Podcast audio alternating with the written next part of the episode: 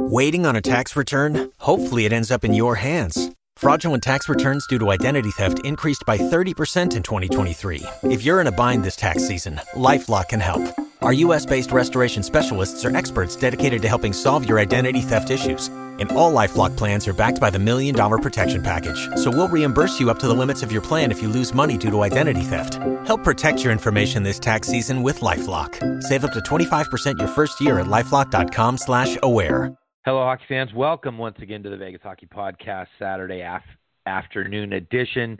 We've got a great show today. Andrew Gross from the New York Newsday is going to join us in segment two to look at the Islanders and how they're doing this year. The probably one of the most surprising teams in the National Hockey League. After that, Lyle Spector, the owner operator of, of Spector's Hockey. Did I say Lyle Spector? Lyle Richardson is going to be here. Um, we're going to break down all the latest rumors. We're going to go over the Muzzin trade with him a little bit, um, and then the Florida Pittsburgh trade. So the trade winds are blowing, and Lyle Richardson will be in to break it all down for us. Stay tuned. We'll be right back.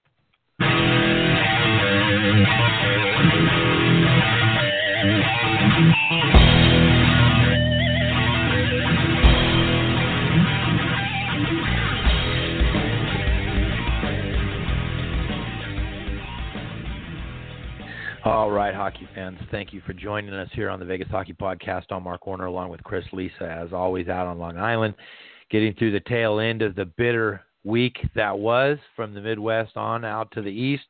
Uh, Chris, how are you out there?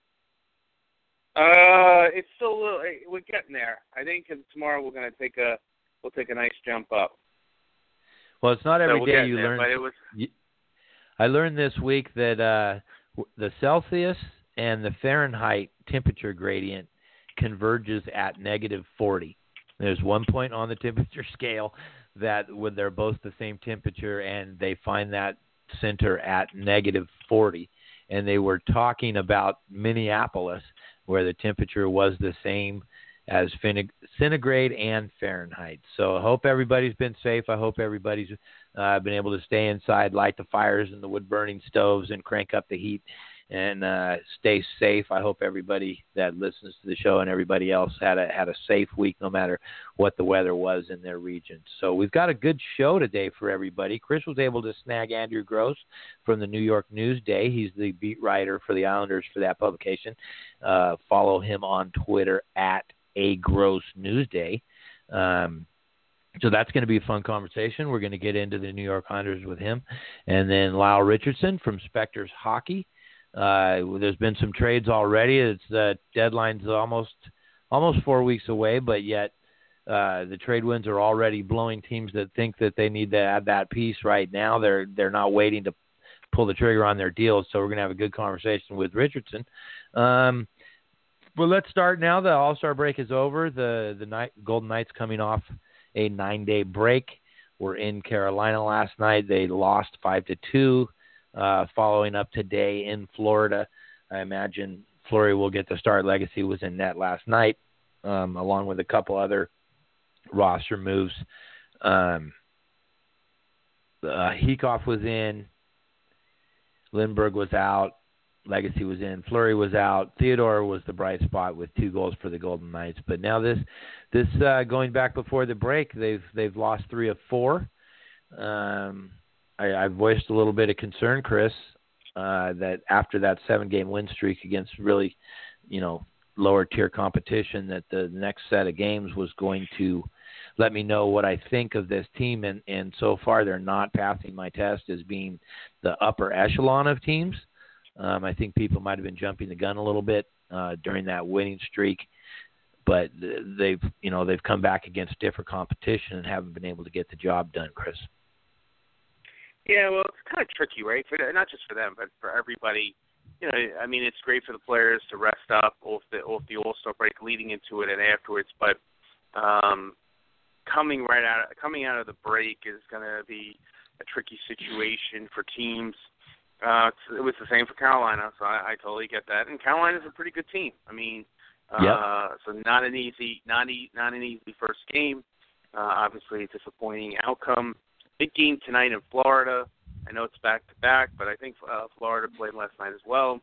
and then um, and then they got Tampa early next week. So you know, ideally like to get two points tonight because don't want to go into Tampa down uh, on this road trip starting out 0 2, and instead of hopefully having a, a real strong road trip that we were predicting on last week or hoping for last week, wind up uh, looking at an ugly road trip. So uh, yeah. I think you know they're for, they're fortunate. We talked about it before. They're in because the, the rest of the division isn't great. I, they have they have a bit of a cushion, but in terms of big picture uh, in, of winning the, the division like last year, uh, each state goes by, that's looking less and less likely.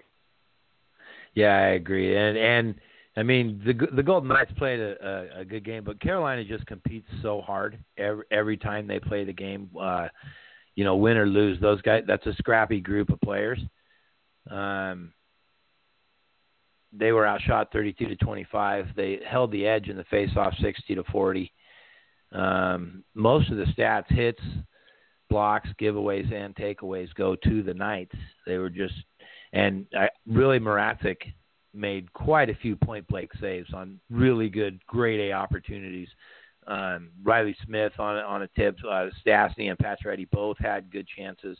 Uh, Alex Tuch had a lot of good chances in the game. So they, I mean, the night the Knights were in the game. They weren't the the five two score was a 200 foot empty netter. Justin Faulk scored to end the game, but um, they had tied the game uh, in the second period, but gave up that third goal to Carolina, uh, 18-23 of the second. So they went into the intermission down three two, and then Aho really put it four to two early in the third, and the Knights were chasing it the rest of the way. Um, I think tonight, I'm not sure after the the Florida Pittsburgh somewhat junior blockbuster that went down yesterday, um, I'm assuming that that the Panthers are going to have Sheahan and and Brassard in the lineup tonight, and uh, the I'm lo- trying to look it up right now. Sorry about that. I'm assuming they're going to have a full complement of players, so we'll see if the Knights can bounce back. Here's an interesting tidbit: the Knights, the only time the Knights have ever lost four games in a row was in the Stanley Cup final, and they are now they are now on a three-game losing streak. So in order to keep keep that sort of oddball stat alive, um, they need to get a win tonight, or or the the no four-game winning losing streak in the regular season is going to go by the boards. I think it'll be a good test. I think you know Florida's got a lot of talent. They always have. We kind of wonder um, what it's going to take for that group to put it all together and compete for the playoff spot that their talent says they should be competitive for. Um, so I think it'll be a good test for the Knights. I think they need to get this win. Like you said, Tampa's coming up later in the week. Their la- their longest road trip left on the season is right now. So if they can get to Florida and get uh, two points in Detroit after Tampa, um, 500 road trip and come home for a, a long stretch at home. They'll have eight out of their next nine will be in T-Mobile. So you look for them to hopefully 500 on this road trip, go home and, and right the ship, and then we'll we'll take the rest of the season as it bears out, sir. Yeah, that makes that makes sense. So what's interesting to me too is with uh, we'll get into the Jake Muzzin trade when Lyle comes on, but you know, what's the impact from that from a Vegas standpoint? From you know, some of these not all trades are the same, and not every player's situation is the same. Because so, for instance, Jake Muzzin is signed through next year, so he's not a he's not a rental, as an example, right. uh, in terms of the rest of just this year. But you know, uh, the market is going to start setting prices, and if you're George McPhee and say, hmm. Uh, I would love to add a Jake Muzzin type player, be it forward or defenseman, that level player. Um, but uh, you know, am I do I have the appetite uh, to pay what the Toronto Maple Leafs just paid? So that's something to it would be interesting to uh, talk to Lyle about terms of the Knights and um, the cost of doing business and where where they where they fall uh, regarding that. Well, what do you uh, what do you make of the the Pittsburgh Florida trade? That they bring in Pittsburgh brings in uh, two former first round picks, and it cost them two roster players, uh, a first, and two fourths to make that trade. What is what do you think that does to the market? Uh, it sounds like Brassard is is going to be uh, flipped in the in the short term, and it seems really? to me that Florida Florida's plan is to they want Duke said who isn't having a great year, but I think he's a good player. Um, they wanted to clear out his cap space number uh, moving forward, uh, maybe you know looking at towards the off season, and collect some draft picks in the process.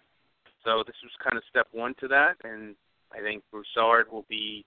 Uh, I don't know what they're going to do with Riley Sheahan if he'll stay or if he'll go, but you know who knows? Maybe they'll move both of them and pick up a bunch of draft picks, clear clear out about four point four million dollars in cap space, and maybe try to be you know beat players uh, uh, come the off season if it's uh, if it's a Panarin or if it's a Bobrovsky or yeah, well, they they I think they cleared what almost six with uh, Bjugstad and McCann leaving.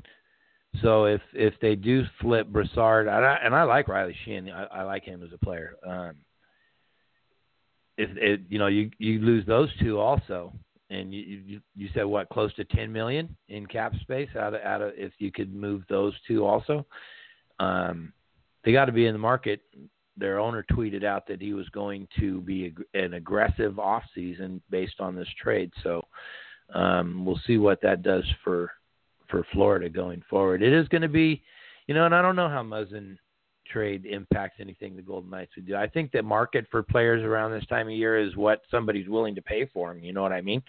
If somebody right, yeah. wants Muzzin for a first round pick and and two, uh, from what I gather. Uh, I was unsure at first, but you know, pretty well thought of prospects, then that's what the market says. If if you know the Knights are going to target a player, it's going to the the market kind of sets itself with what someone's willing to pay. And you know, I don't think George McPhee is going to be uh, too aggressive right now. I I think he wants to keep those. Uh, he's got three second rounders this year or three third rounders he's got three third rounders.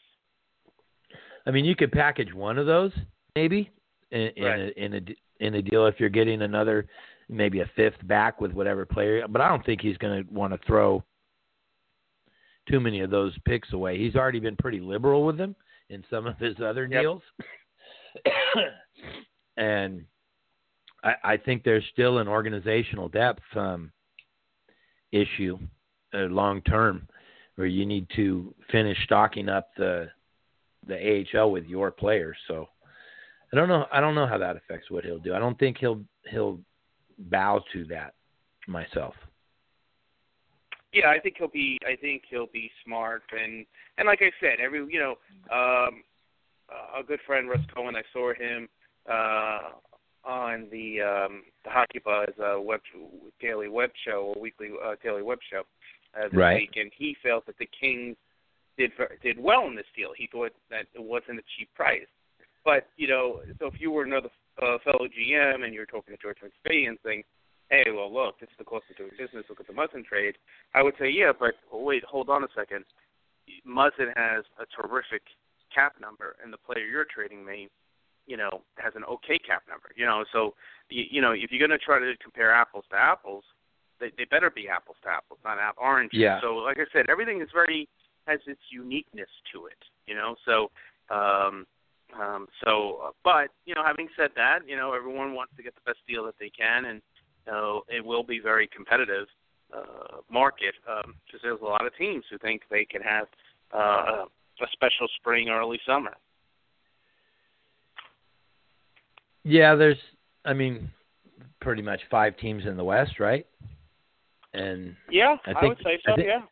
I think there's a, a, a greater depth of teams that can go on a run in the East this year than um, than in the West. I think almost anybody that gets in in the East has a legitimate argument right now, except maybe the two wild card teams. But the top six, I mean, you could obviously Tampa's going to go in as a favorite. Uh, Toronto has it. Boston the the New York Islanders, and then Pittsburgh and Washington.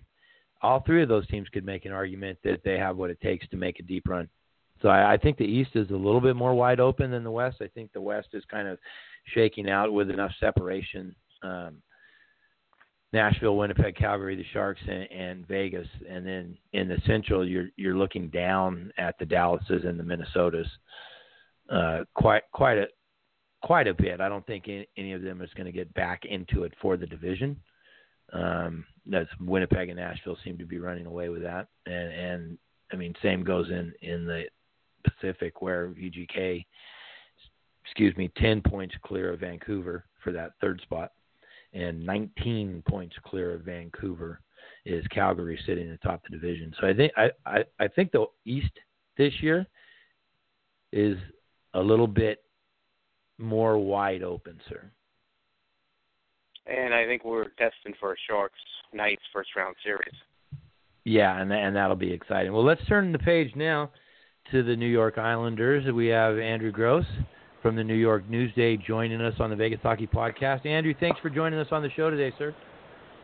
Oh, my pleasure. Thanks for having me, guys. How's everything? Oh, every everything's good. I'm out here in Vegas, so I don't I didn't get any of that Arctic blast this week. I know you guys are, are starting to, to turn the page on it. Um, so I, I hope you and yours have been safe throughout the week. Yeah, no, I appreciate it. It's you know, it's winter, so it's going to get cold at some point. You know. There you go.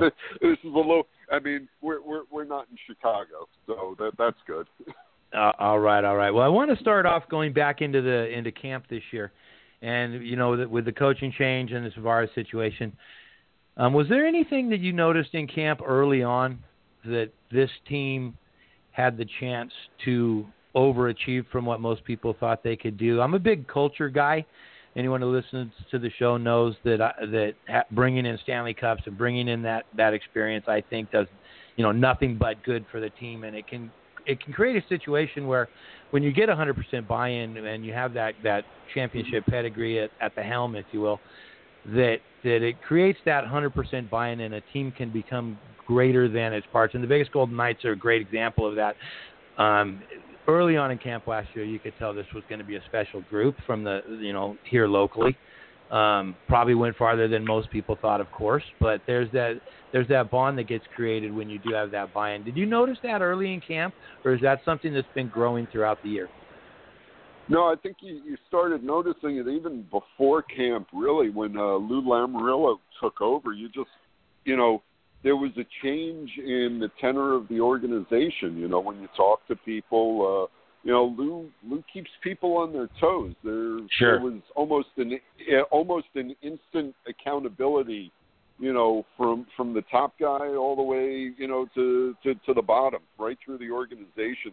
Uh, and Lou Lou set about instilling that pretty quickly, and then of course he hires Barry and I, I think it's interesting that you, you mentioned, you know, the Vegas Golden Knights because that's co- sort of the reference point that, that Barry has talked a lot about this season. You know, basically look at what they did last year. Why not anybody else? And uh, you know, Barry came in and you know he said, you know, fixing the def- the, the defense, which obviously was his number one priority after the Islanders give up the most goals uh, in the league since 2007.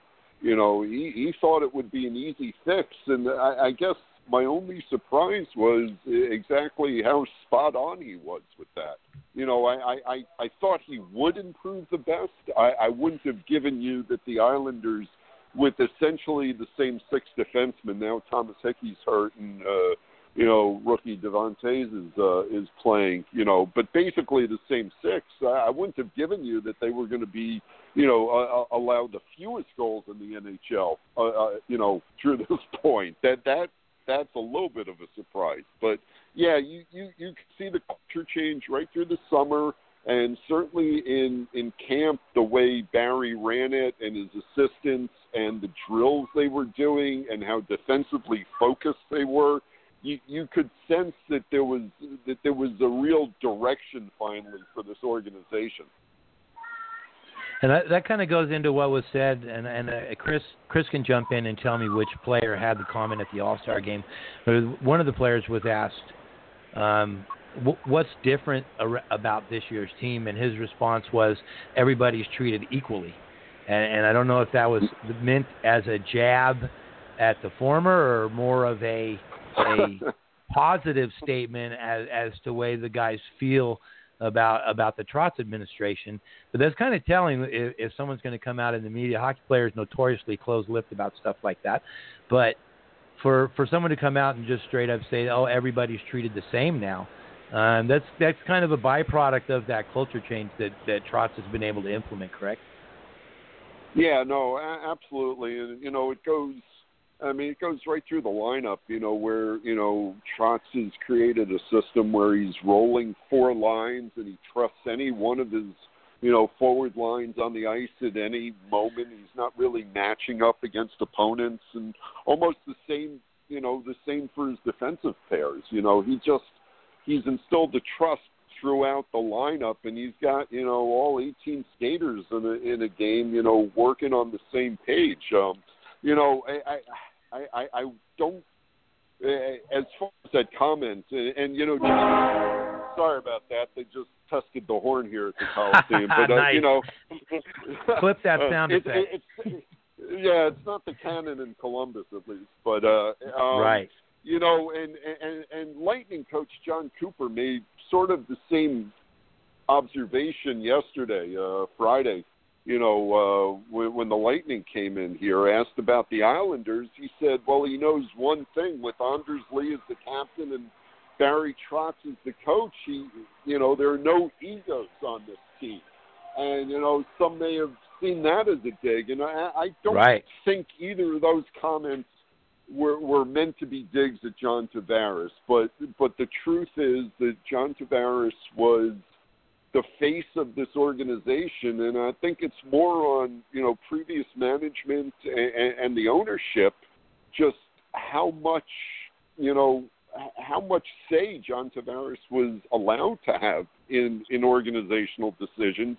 And I, I don't. I, John Tavares didn't go looking for that, but they went to him you know, and said, "What do you think about this? What do you think about that?" And you know, after a while, it, it, it sort of does become, you know, well, this guy is on this rung, and then there's everyone else, and and it, it had right. nothing to do with what John Tavares was looking to do. It's the way the organization and management treated treated JT, and and this year under Lou Lamoriello and, and Barry Trotz, there, there isn't that, and you know, and, and Anders Lee is the captain, and you know he he commands respect in the league, but you know I, I don't think uh, he commands respect in the room certainly. But I don't think Lou Lamoriello is running to him, you know, to to check every little decision made by the organization. I would agree with that 100%. Now, let me get one more in before I pass you off to Chris. Now, Chris Lisa, he covers the Islanders for Ion Isles FS, and he's a lot more tuned into the Islanders than I am out here on the West Coast. But being the being that the uptick in play, like you said, worst goals allowed, best goals allowed, the the focus on structure and and team uh, as as a stress point from the coaching staff and Lamoriello on down. Is this a, is this level of play sustainable for the Knights, uh, or not for the Knights, for the Islanders, of course? Um, and, and is this a team that can make a run in the playoffs uh, the way they're currently constructed. Yeah, no, I, I, I think so because you know they stick to that structure. They're going to be in you know more games than not. You know, and and and it's not like this is a crew that has no talent, and, and that's kind of how you know it comes off when we talk like this. I right. mean, there is there is there is some real talent on this team. For I sure. mean, Matthew Barzal, you saw I mean, you know, Sidney Crosby calling him the best three on three player in the league. I mean, that's yeah. that's not faint praise, you know, and and Anthony Beauvillier's game has been up and down, but you know, the speed he brings is elite speed and you know, and you go back to Anders Lee and, you know, I, I mentioned the rookie uh Toews. Um, and, and certainly, you know, both goalies, Robin Lehner and Thomas Greiss, you know, you don't think of them, you know, maybe amongst the best goalies in the league but the way they're playing, that's that's how they're playing. I mean, Greiser, you know, 41 saves, shuts out the Lightning last night. You know, and yeah, the phenomenal. Lightning had never been. Uh, the Lightning have the most goals in the league. Uh, they got Nikita Kucherov, and uh, they hadn't been shut out in the season. And Greiser, you know, I mean, and I can get on my soapbox and tell you how silly I think a, a game, you know, that special and that good is to be decided by a shootout. I mean, uh, that's uh-huh. crap to me. But we touched but, on that know, earlier. I, I'm fine with know, a tie but, in the league. You know. Oh personally. my God, I love five ties. minutes. If it's I not think, decided, give them give them a point each and rock and roll. Let it go. You know what? Ties to me were a part of the fabric of the NHL.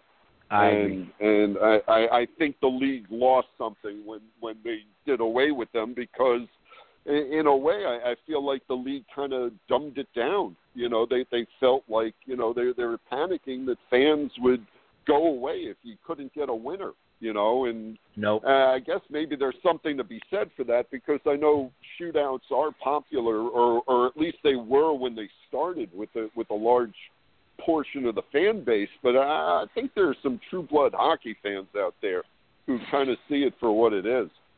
Yeah, I agree. Well, let me pass you off to Chris. I know he wants to jump into the conversation. Chris. Hey, Andrew, great to talk to you. So, I got two questions for you. So, let's start with the current roster.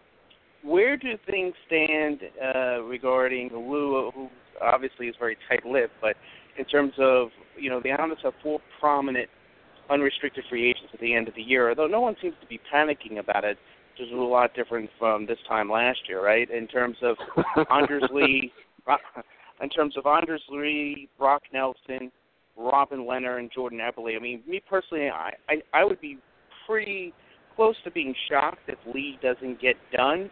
Uh, and I feel like Eberle, they probably want to upgrade on him and maybe get a little bit younger. Nelson and Lehner, I don't have a great feel of um, uh, what their plans for them are long term. But how do where do you stand in terms of those four players and their long term yeah, no, futures? I, I think I, I think you're pretty spot on with where you are with Anders Lee. I mean, every indication is, you know, I mean, Anders, you know, I know every free agent, and John Tavares said he wanted to be here too. But uh, you know, every indication from from Anders' side is that you know that that this is home for him, and this you know this is something special. And I, I think when the Islanders handed him the captaincy, there was that you know kind of anticipation that they wouldn't have done that if he didn't figure into their long term plans. Now, I mean, he's certainly not going to come cheaply. You know, I think you're you're starting around six million a year for him, if not more. But you know, I, I agree. I think he gets done. Um, I, I can tell you, you know, uh, Brock Nelson was, you know, he's been a little bit up and down lately, not as consistent as he was earlier this season. But but Barry Trotz identified him, you know, quickly in training camp as the guy who he wanted on what you would call the Islanders' top line uh, with Anders Lee and Jordan Eberle. And it's kind of weird that the whole top line are impending UFAs. That's kind of a, you know, somewhat of a unique situation. But you know what? I mean, Brock Nelson has pretty much been, you know, kind of a more of a bottom six.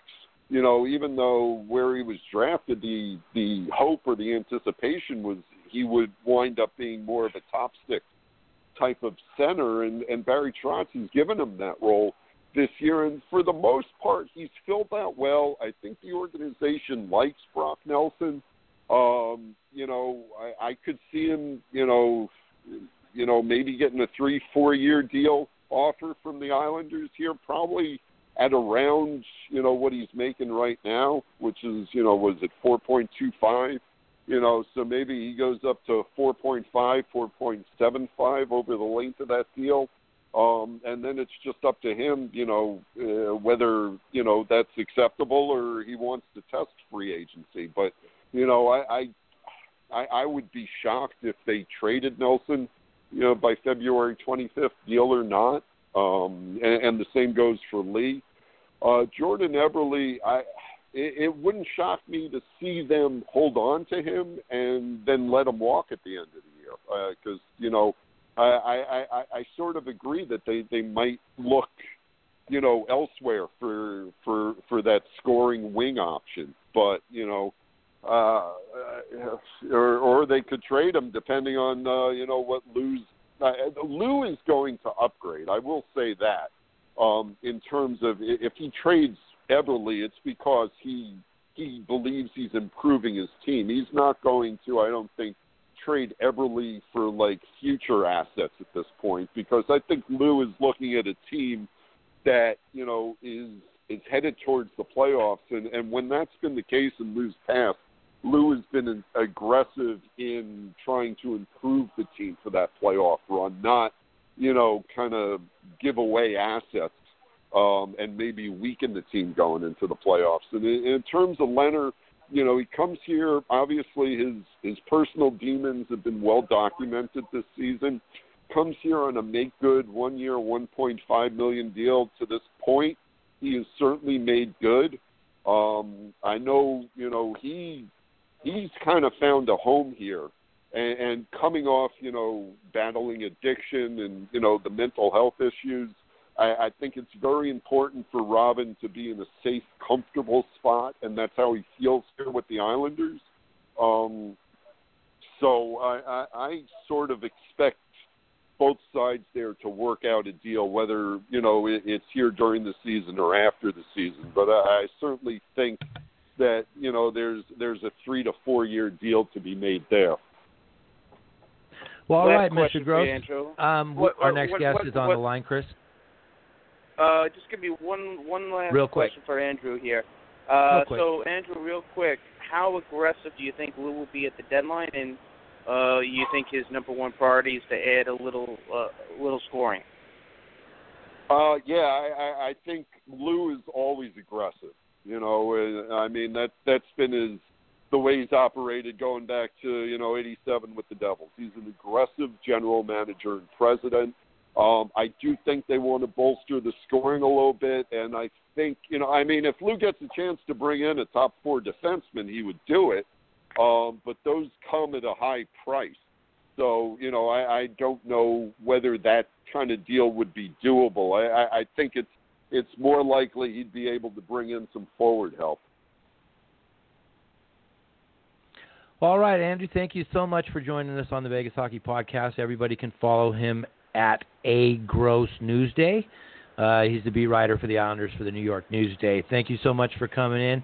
Um, hopefully, we'll talk to you down the road closer to the playoffs. If the Islanders look like they're going to get in and make a run, we'd love to have you back on the show, sir. That sounds great, guys. Thanks for having me. You have a good one. All right, You you, too, too Andrew. now. All right, we're going to run right into our our next guest. Lyle Richardson has been on the show a few times already. Is back in. We're getting closer to the trade deadline, um, and it's time to bring Spector's hockey perspective back into the Vegas Hockey Podcast. Lyle, thanks a lot for coming back in, buddy. Always a pleasure, guys. How's things today? Things are good. Things are good. Um, I wanted I wanted to jump in and, and look back at the week. We had a couple a couple good trades. Toronto picks up Muzzin, and then yesterday uh, the Florida Pittsburgh trade. Let, let me get your thoughts on both of those trades before we start looking forward at some of the buying and selling that's about to start happening. Sure. Well, I mean, we'll start off with the uh, the Leafs deal for Muzzin. Um, you know, I, I think it, I think he's he's a very good addition to uh, to Toronto's blue line. I mean, Yeah. excuse me. I mean, he's got considerable experience, of course. Uh, he's having a, I, I think, uh, by most accounts, he's having a career year. Um, he's one of the few bright spots on an otherwise miserable season for the LA Kings this year. Um, and and with his experience, as I said, I mean, he won a Stanley Cup with them in 2014, so uh, he's a good addition there. The only concern that I have, though, is that they didn't really address their need uh, for a, a top four right side right shot defenseman. Muzzin plays solely on the left hand side, and he's a left hand shot. Um, now it looks like they're they've they've decided to address this by moving Morgan Rielly uh, over to the right side. Um, we'll see how that Hmm. goes uh, over the Yeah. next two to three weeks. That's what they did last night when they were playing against the Wings and left Muzzin on the uh, you know paired up with him on the left side. Um, Right. You know we'll we'll see how that goes. Uh, but you know Rielly's what? having It- a great year. I don't I don't Oh. like to see I don't like to see too much moving around on a player like that who's who's really having a phenomenal season himself. Oh, absolutely. And as I said, right now I think that, that this making the trade when they did gives them uh, not only a bit of time to to allow Muzzin to you know to get used to uh, to his new team, but also gives management a chance to assess the defense and see if they still need to go out and get another right side guy. If they do, I don't think it'll be somebody uh, you know comparable to Muzzin because I really don't think there's anybody available that's affordable for them to get. I mean, there are guys who could be uh, available. Somebody like a Dougie Hamilton or, or Justin Faulk or Brett Pesce, just three from you know from the Hurricanes right off the top. But the asking price for those guys uh, is will will be a roster player. And that's something I don't think the Leafs want to give up. They got Muzzin without having to give up anybody off the roster. So maybe they look more for a depth guy on the right side. Maybe somebody like uh, the Flyers, uh, Radko Gudas maybe somebody like uh, the Rangers, Adam McQuaid, perhaps. You know, somebody in there who could who could be a depth guy on the right side. Uh, we'll see how that right. works out for them. The one thing um, I like about that pairing, um, Muzzin Muzzin's led the league in Corsi for I think two two two years out of the last four. So then, mean, you know, if Rielly can get comfortable over there, it it mm-hmm. you know that might be a pretty dynamic pairing from that perspective. Um, what do you oh, think sure. of that deal and, from and LA? After that, yeah, and I mean, if that does work out, well, then they don't need to go look for another right side guy. They can then turn right. around and put their focus on bringing in what they call, you know, we hear a lot of talk lately, you know, about that the Leafs need a heavy forward, i.e., a power forward. right. I love this new phrase now. They're heavy forwards, or they play heavy hockey. In other words, you want a physical a physical guy who's a good net presence and can kind of play smash mouth when you need him to. Uh, in which case, you know, maybe somebody they go after, maybe somebody like Wayne Simmonds or Michael Ferland. We'll see, but uh, it'll be interesting to see. I, I don't think the Leafs are done, but that was that was a good move on their part. Uh, you know, to at least do something to to address their defense. Absolutely. Um, yeah, and and the deal yesterday. I mean, uh, you know, Jim Rutherford's been the busiest GM in the league this year in the trade market. Uh, you know, he, he he's he's kind of showing you know folks that you know what, yeah, you can have a salary cap and limited cap space, but you can still make like player for player hockey trades.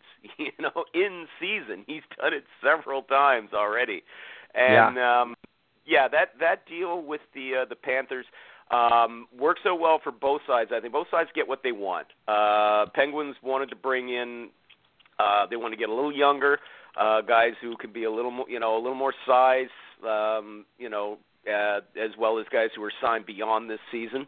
Um, the the uh, the Panthers, meanwhile, they get two guys on on expiring contracts.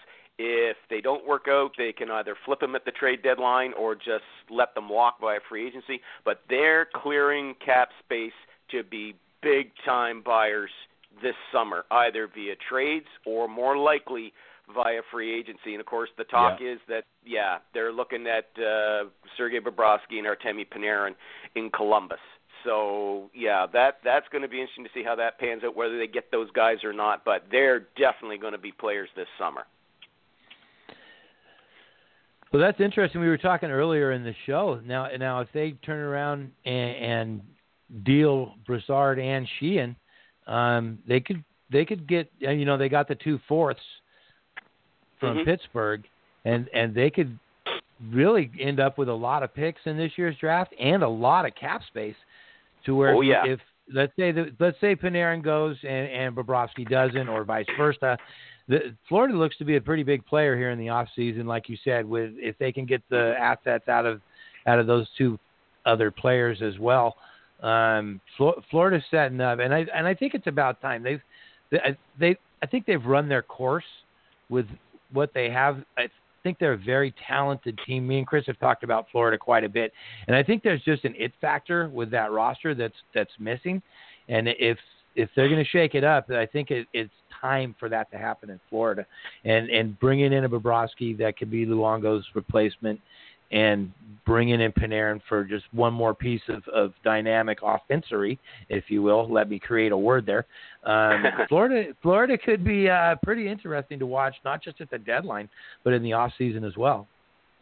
Well, yeah, because there there's uh, there's some impatience there now, uh, and understandably because they came so close last season, and they've got a lot of good young players. I mean, my gosh, absolutely. You know, I mean, Barkov why this guy was not um, you know has has barely gotten mentioned as a as a Selke nominee. Uh, it just boggles my mind. I mean, this you know if, if he if he was playing in in a much more and I don't want to say traditional hockey market because I think that's a, becoming a ridiculous statement. But in it, let's Right. say a, a, a you know, let's A say larger a place like Toronto or metropolitan New York, area. you know, or, or Edmonton. I mean, good God, I mean, you know, that's all we'd hear about would be Barkov, Barkov, Barkov because he's just fantastic. That but good.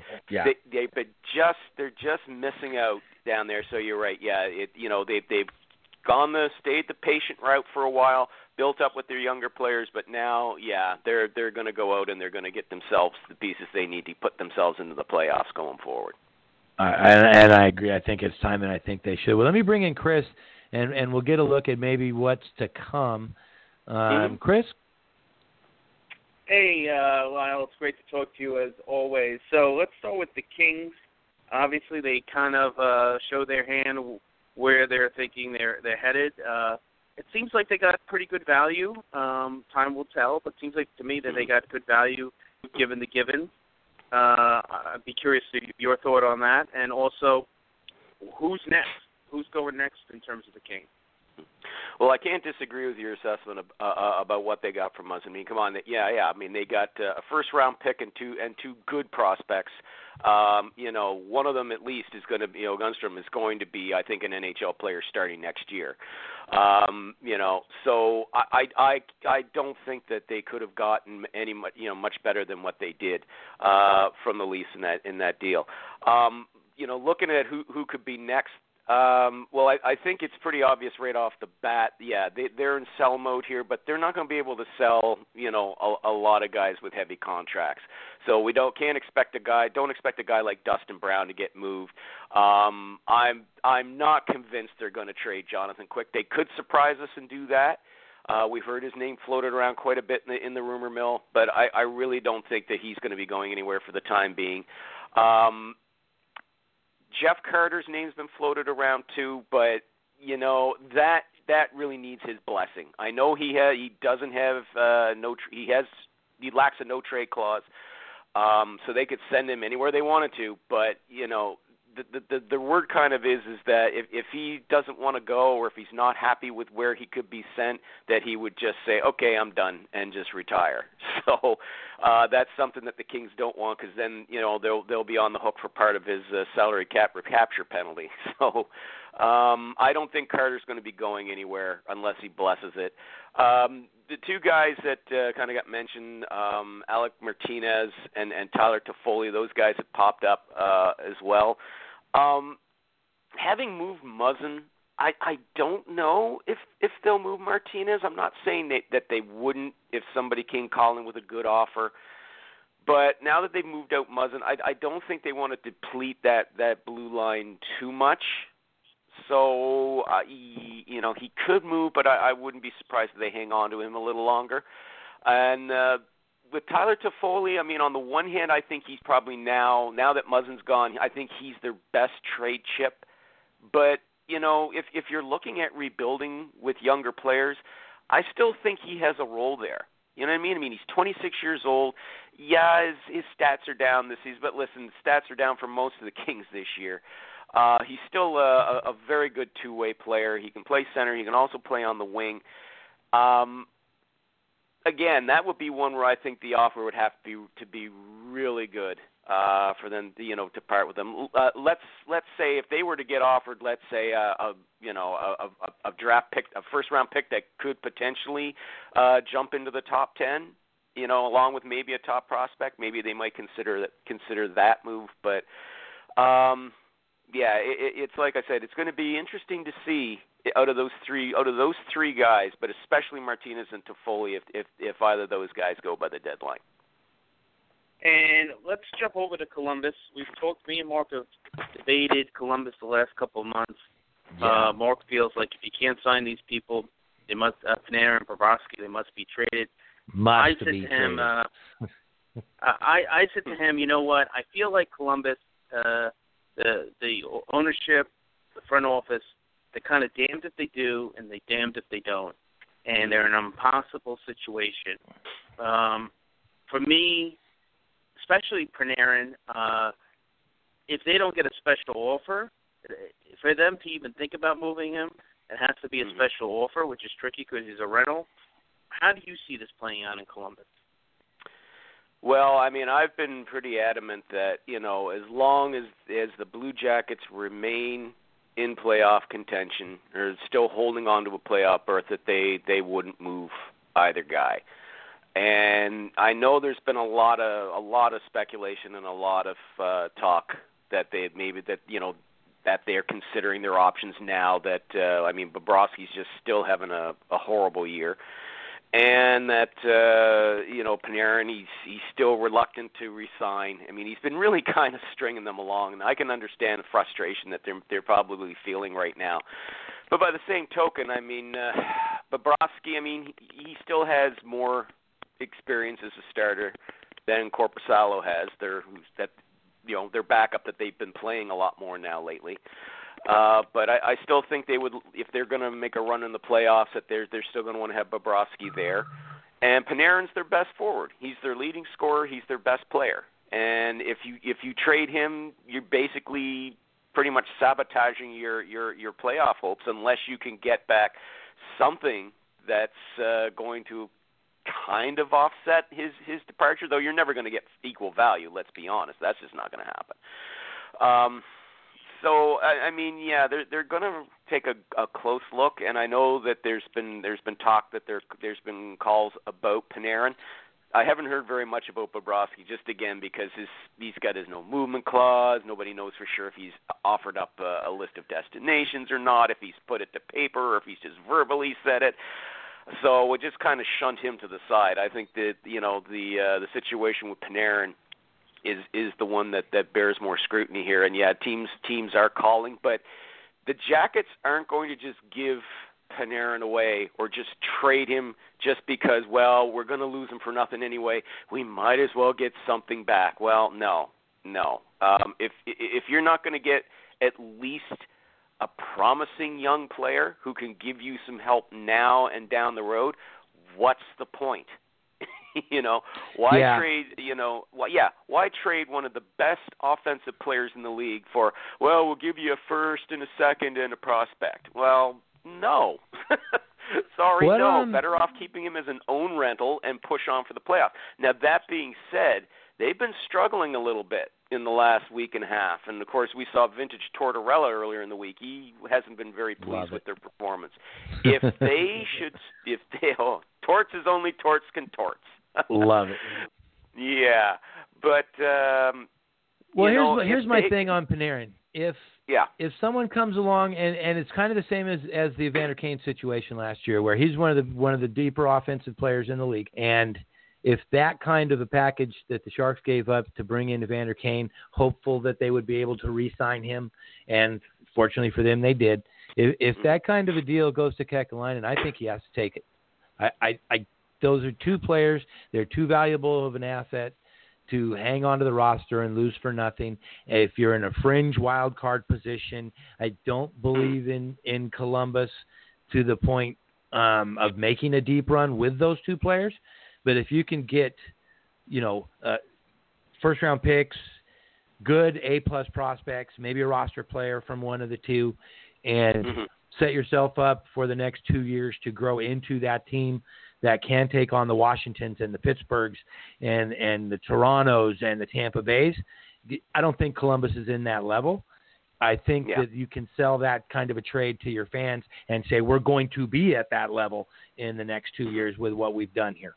And to go in as a wild card, you know what I'm saying? To go in as a wild card yeah. and and let's say you end up playing Toronto or um, Tampa in the first round and you're out in five. I mean, last year was their best chance. They're up two nothing to Washington and going home, and we saw what happened. They lose four straight. So the, the, the there's something that I mean, Islanders fans know real well, and, and you know, I, I understand wanting to make a run if you have a core that can do it.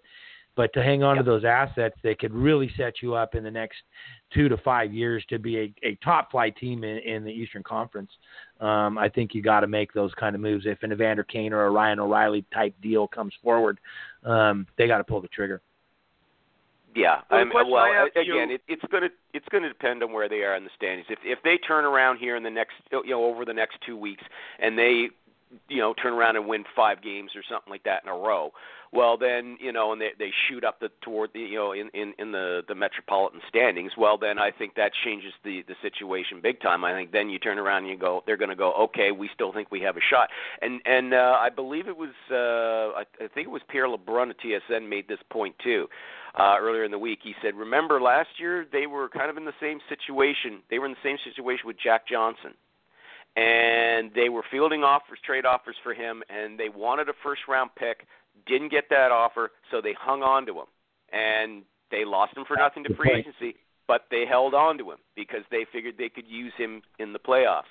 So I, I now obviously Panarin and you know Bobrovsky are better players and could fetch better value. But again, it's going to depend on where are they in the standings and do they think they can make a run this year? Do they think they're good enough? Because as you said, if if they don't think they are, then fine. You know, get the best offer you can for these guys. As you said, the, the fans aren't dumb. You can sell that to them. You know, the only yeah. thing I would say, you know, and and you can turn around and say hindsight is twenty twenty, but you know, if if I, I think this is a, a bitter lesson here too. If you're going to trade for one of the one, you know, a, a premier scorer, make sure he's got more than two years on his contract. yeah, I'm, I'm with you on that. Uh, oh Matt Duchene. Oh is that a nice? Oh. Is that a nice Ouch. segue here into Ottawa Senators? Um, Mhm.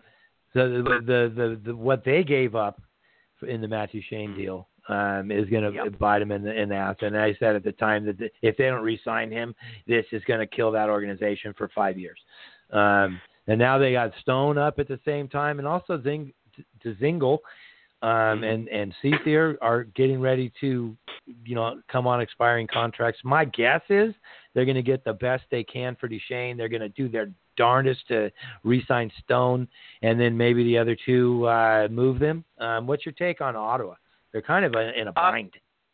Well, uh, we find ourselves in an agreement. Um, you know, I- I've been saying, you know, uh, for for quite a while that uh, you know, Smart, you know, Stone wants to stay in Ottawa. He's made that very clear. He has, Yeah. you know, right from when, right from the day he signed that one-year contract last summer.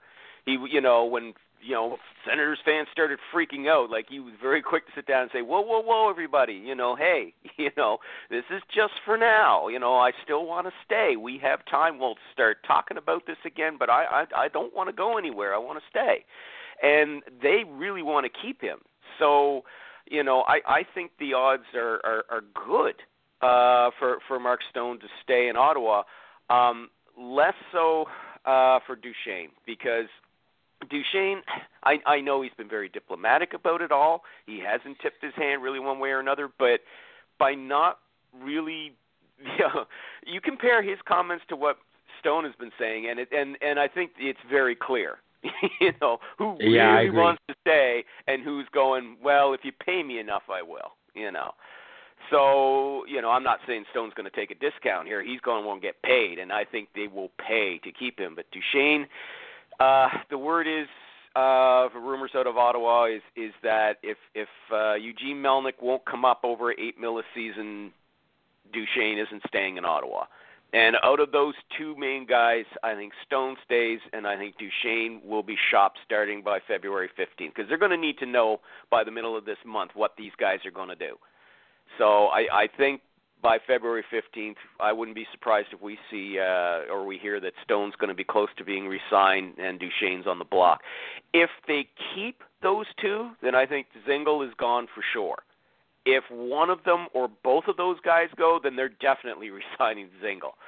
Um, and as far as Cody Ceci goes, I would have, I you know, I would have disagreed about the possibility of them trading him. Yeah, I know that his, uh, you know, his contract situation was, uh, you know, a bit contentious last year. Um, but uh, I, I really didn't think they they had the depth to to risk parting with him. But you know, that was before, you know, you saw um, these these good young defensemen that that that that's come up you know um and i'm speaking of course uh, predominantly about uh, you know Chabot who Yeah, was for sure. uh, you know yeah got who's been sidelined but i mean still good lord um you know just uh, 39 points in 43 games you know, I mean, I mean, he, he's not going to make you completely forget about Erik Karlsson, the one that got away, but boy, oh boy, that's that's a nice bit of salve to that wound. yes, you know. Sir. Yeah, and I mean, uh, you've also got Maxime Lajoie, you know, 21 years old. He's shown some good potential as well. So in that regard, with those two and the and the potential they have, and they're both young, and that's the thing. They've got so much upside that you can afford to part with Cody Ceci if that's what you want to do.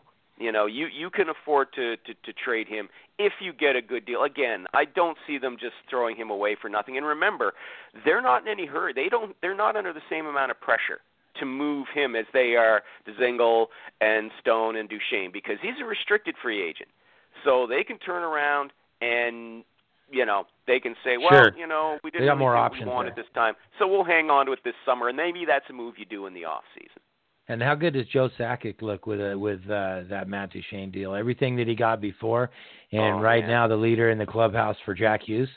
Come on, you know, I remember Sakic took a lot of deal. I mean, he waited like uh, I want to say 16 months from the time it became kind of public that Duchene wanted Pretty to much. moved to uh, Yeah. actually pulling the trigger on a deal. But he stuck to his guns, and boy, that's the cat that caught the canary there with Joe Sakic. he sure did. I mean, yeah, listen, I was among his critics too at the time, but this this Sure. just gets better and better for him. So yeah, well played, Joe Sakic. Chris. Hey, Lyle. So, um, okay, two things, and then I'll give you back to Mark, and he can finish up. Um, the Vegas Golden Knights. They were a, a very aggressive last trade deadline. They poured in Tatar for both the immediate and uh, the long term. We know how that turned out, and they also brought in Ryan Reaves. Where do you see George McPhee in terms of this uh, this uh, trade deadline landscape? Is he going to be active once again like that? Is he going to be because he's traded away a lot of futures over the last 12 months, a, bit, a little bit more reluctant? Where do you see the Knights, and uh, who who in particular do you think they're, or what type of player do you think they're targeting? Yeah, it, it's interesting. Haven't heard very much about the Golden Knights um, in the trade market. You know, not not like we did last year, where it seemed like they were interested in everybody. um, you know, but I, I wouldn't rule it out. I think I think that uh, yeah, George McPhee is going to keep an eye um, on the market. Um, I I really do think he he would probably be looking perhaps more at uh, maybe like bringing in a third line, somebody to kind of bolster that third line a bit. I'm thinking. Um, you know, perhaps he keeps an eye out as well for a defenseman.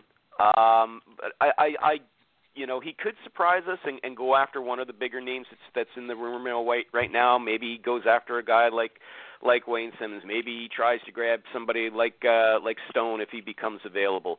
Uh, maybe he goes after somebody like Ferland. Who can say? Uh, you know, but just because we haven't heard anything or very much about him doesn't mean that uh, he's not going to be shopping. I think he's going to keep an eye on the market, and uh, if he, if he gets an opportunity to bring in somebody that that can that can help the club, obviously he, he's going to do it. As you said, he he dealt away a lot of futures last year. So I don't think he's going to want to you know uh, trade away as many this time around, but. uh you know, if he can find somebody that's a bit, you know, that's affordable uh, to bring in there, I, I think he'll look at doing that.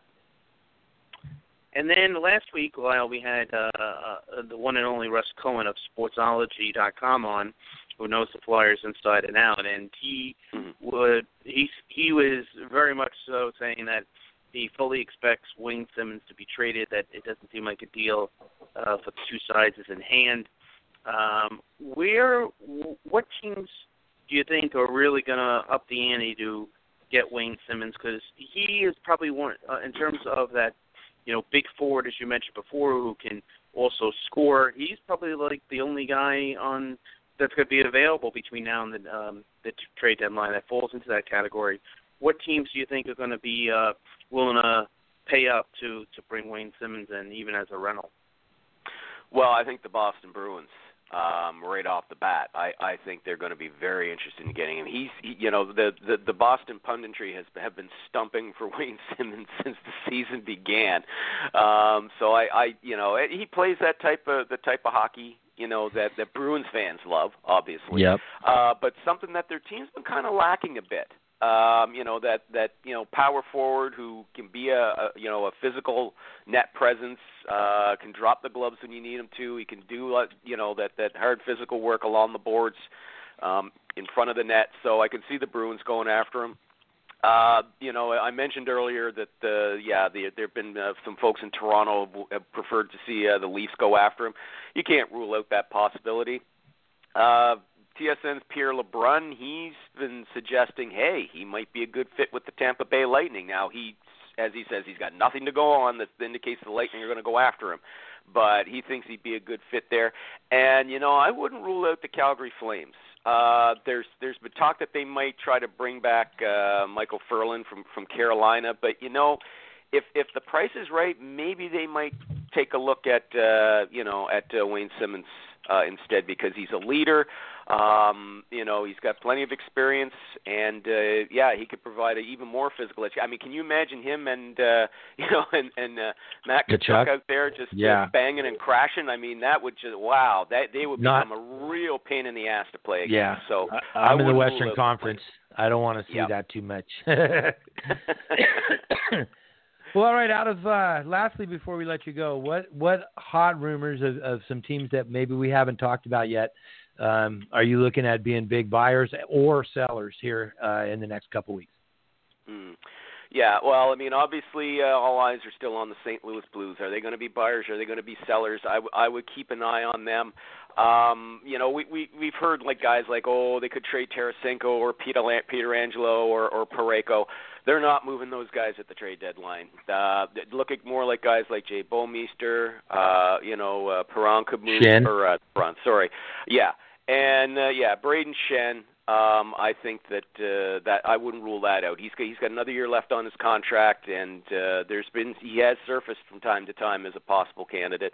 Um, I mentioned Carolina. I still think. I mean, they made listen. They made a good move a couple of weeks ago, bringing in Nino Niederreiter.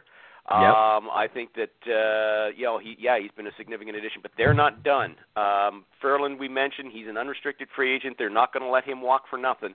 They could turn around and move him maybe for like a, a first round pick if they can get him, and then turn around and maybe trade one of their uh, right right shot defensemen guys I mentioned like Dougie Hamilton, Justin Faulk, or Brett Pesce. Uh, maybe move that move uh, one of those guys for a scoring forward as well. So keep an eye on the Hurricanes. Uh, they're not done. And listen, I, I you know I I I think that uh, you know we should also keep an eye on the New York Islanders as well. Lou Lamoriello never tips his hand. Uh, but if you look at his trade history, if he thinks his team has the horses to to make a, a deep run in the playoffs, he goes for it. So I would not rule out the possibility that he gets involved and maybe goes after one of these uh, guys that we talked about here in the last half hour.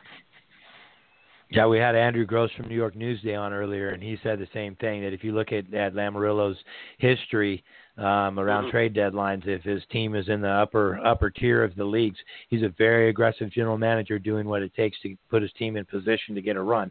Um, so yeah, that's a good point by you. The Islanders might be one of the busier teams by the time this is all said and done. And also keep an eye on the San Jose Sharks. Doug Wilson does the same thing. We know Yeah. he makes big moves at the trade deadline. He did last year for Evander Kane, and I could see him jumping in here and getting and, and going after one of these guys we talked about too. Yeah, I agree 100%. He's always always busy. Chris, have you got anything else for Lyle? No, that's it. Uh, well, I, I just want, I guess, one last point. Uh, Mhm. Going to, uh, going back to Panarin, it would seem to me, unless uh, the Jackets go on a big run these next two, three weeks, a big winning streak.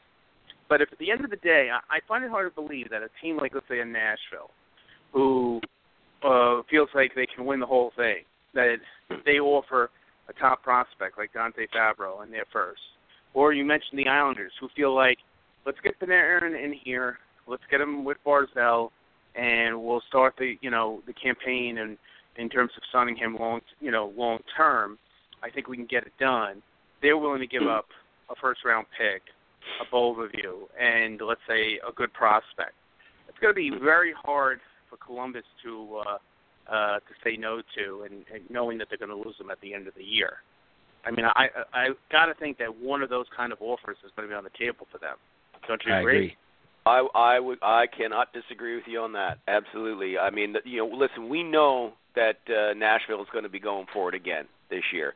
Um, I would also um, well, I don't think you'd see them getting. I was going to say, I was going to mention the Winnipeg Jets, throw them in there, but not not for Panarin. They'd, they'd be going after a center, maybe somebody like like uh, Kevin Hayes or or you know somebody like that, uh, or maybe Matt Brian. Boyle.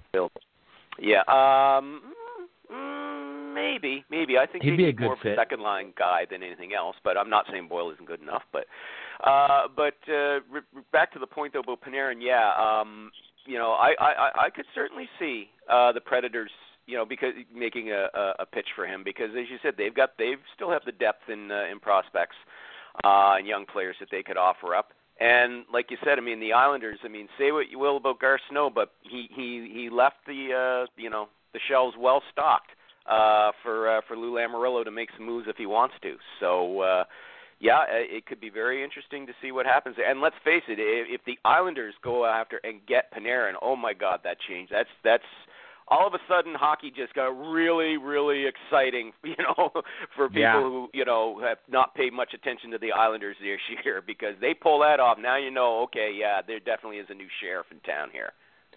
I also would throw in la- last point, guys. The Sharks would be. I'm sure Doug Wilson would love nothing better than bringing Panarin, even if it's for Reynolds to go all in. I just don't think he has the inventory, right? Because he traded away the Yeah. first round pick.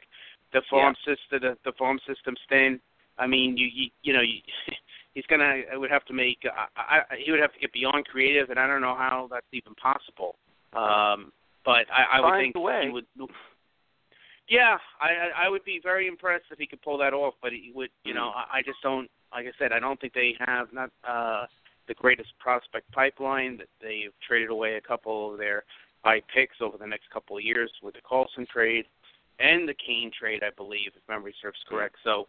Uh, I I don't know I don't know how uh, that would be a magic act, but uh, you know the the he would be uh, uh, very willing participant to at least to have the the chance to pull it off.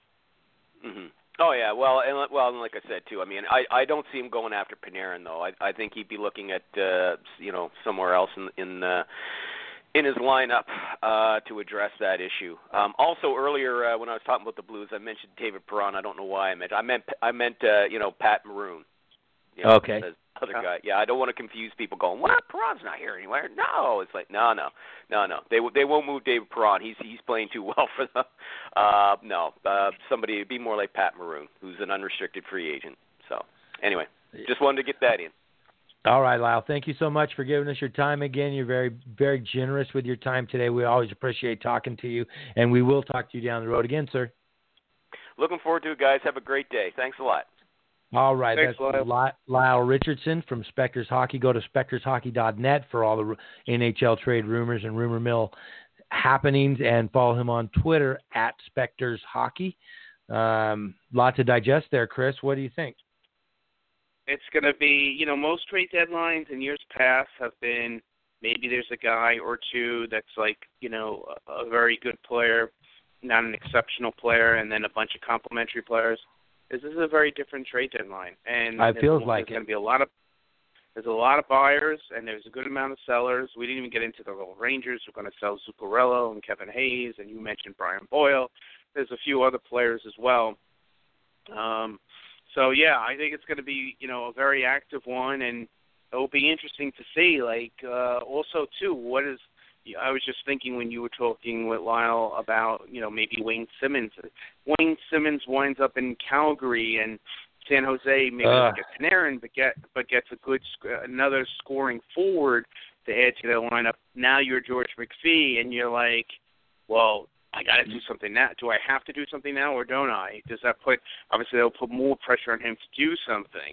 So those kind of dominoes as well. So uh, Yeah. um, so uh, yeah, it's going to be pretty fascinating stuff. And uh, the, you know, in in years past, it's you, we haven't seen the dominoes really start falling until I don't know three, four, five days out. And obviously, this year's already very different with the Muzzin trade, and and then uh, to a lesser extent the Pittsburgh, Florida trade uh, the last couple of days. But uh, it's going to be an aggressive deadline.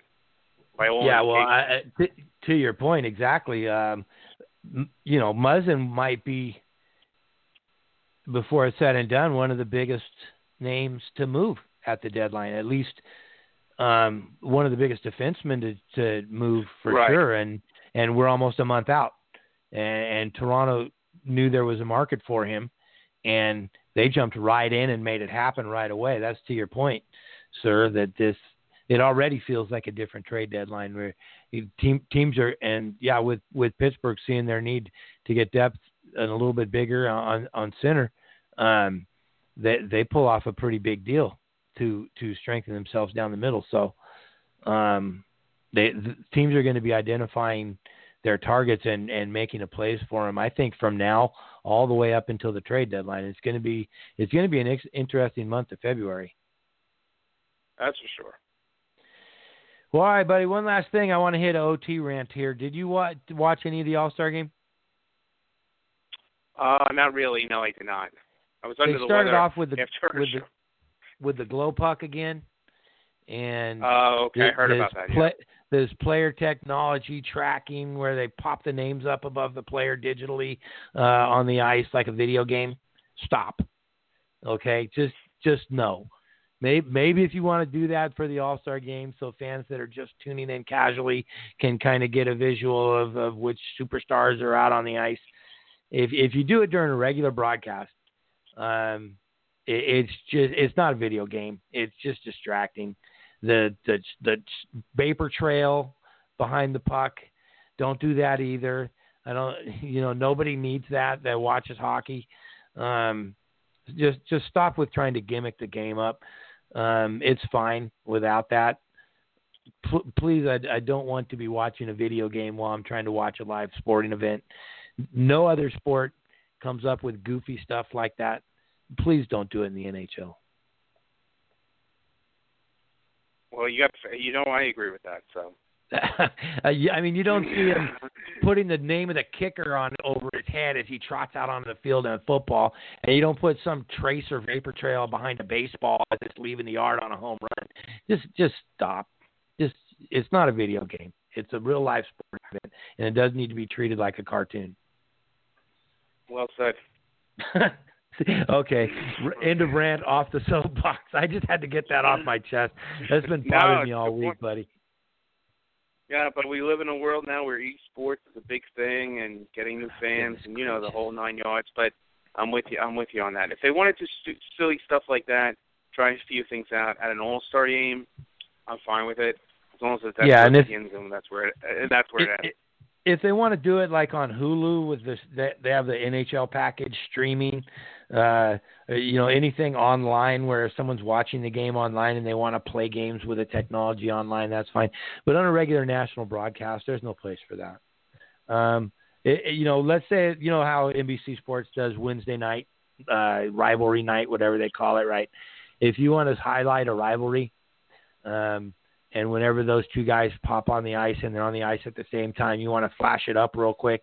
Okay, here's our rivalry, and just sort of highlight it for a second or two. That the the, the night's rivalry matchup is is they're on the ice together. Everybody pay attention, and if you do it for a second or two, so it's uh, okay, fine. But in, in a normal broadcast, and, and just we're, we don't need that. Okay, let's uh, moving on, Chris. What do we got on tap next week, sir? Still working on our guests. We're hoping to finalize. We should finalize that early next week. It's an old friend of the show, but I don't want to speak just in case something breaks the wrong way. If not, we'll we'll figure something out. But we'll uh, uh, we'll have another great show for everyone.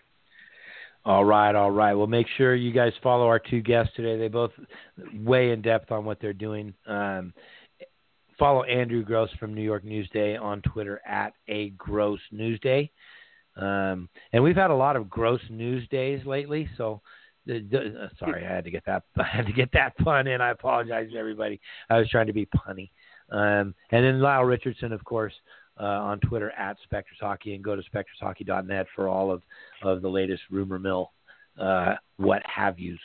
So for this week, that's going to wrap us up. Uh, we'll talk to everybody next week, same time, same channel. For Chris on Mark, we're gone.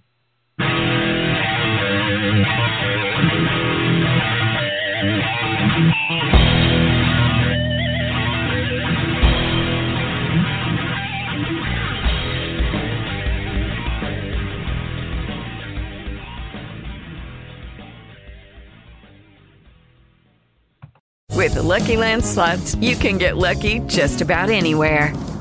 This is your captain speaking. Uh, we've got clear runway and the weather's fine, but we're just going to circle up here a while and uh, get lucky. No, no, nothing like that. It's just these cash prizes add up quick. So I suggest you sit back, keep your tray table upright, and start getting lucky. Play for free at LuckyLandSlots.com. Are you feeling lucky? No purchase necessary. Void where prohibited by law. 18 plus terms and conditions apply. See website for details. Okay, round two. Name something that's not boring. A laundry? Ooh, a book club. Computer solitaire, huh? Ah, oh, sorry, we were looking for Chumba Casino. That's right. ChumbaCasino.com has over 100 casino style games. Join today and play for free for your chance to redeem some serious prizes. ChumbaCasino.com. No purchase necessary. Full prohibited by law. 18 plus terms and conditions apply. See website for details.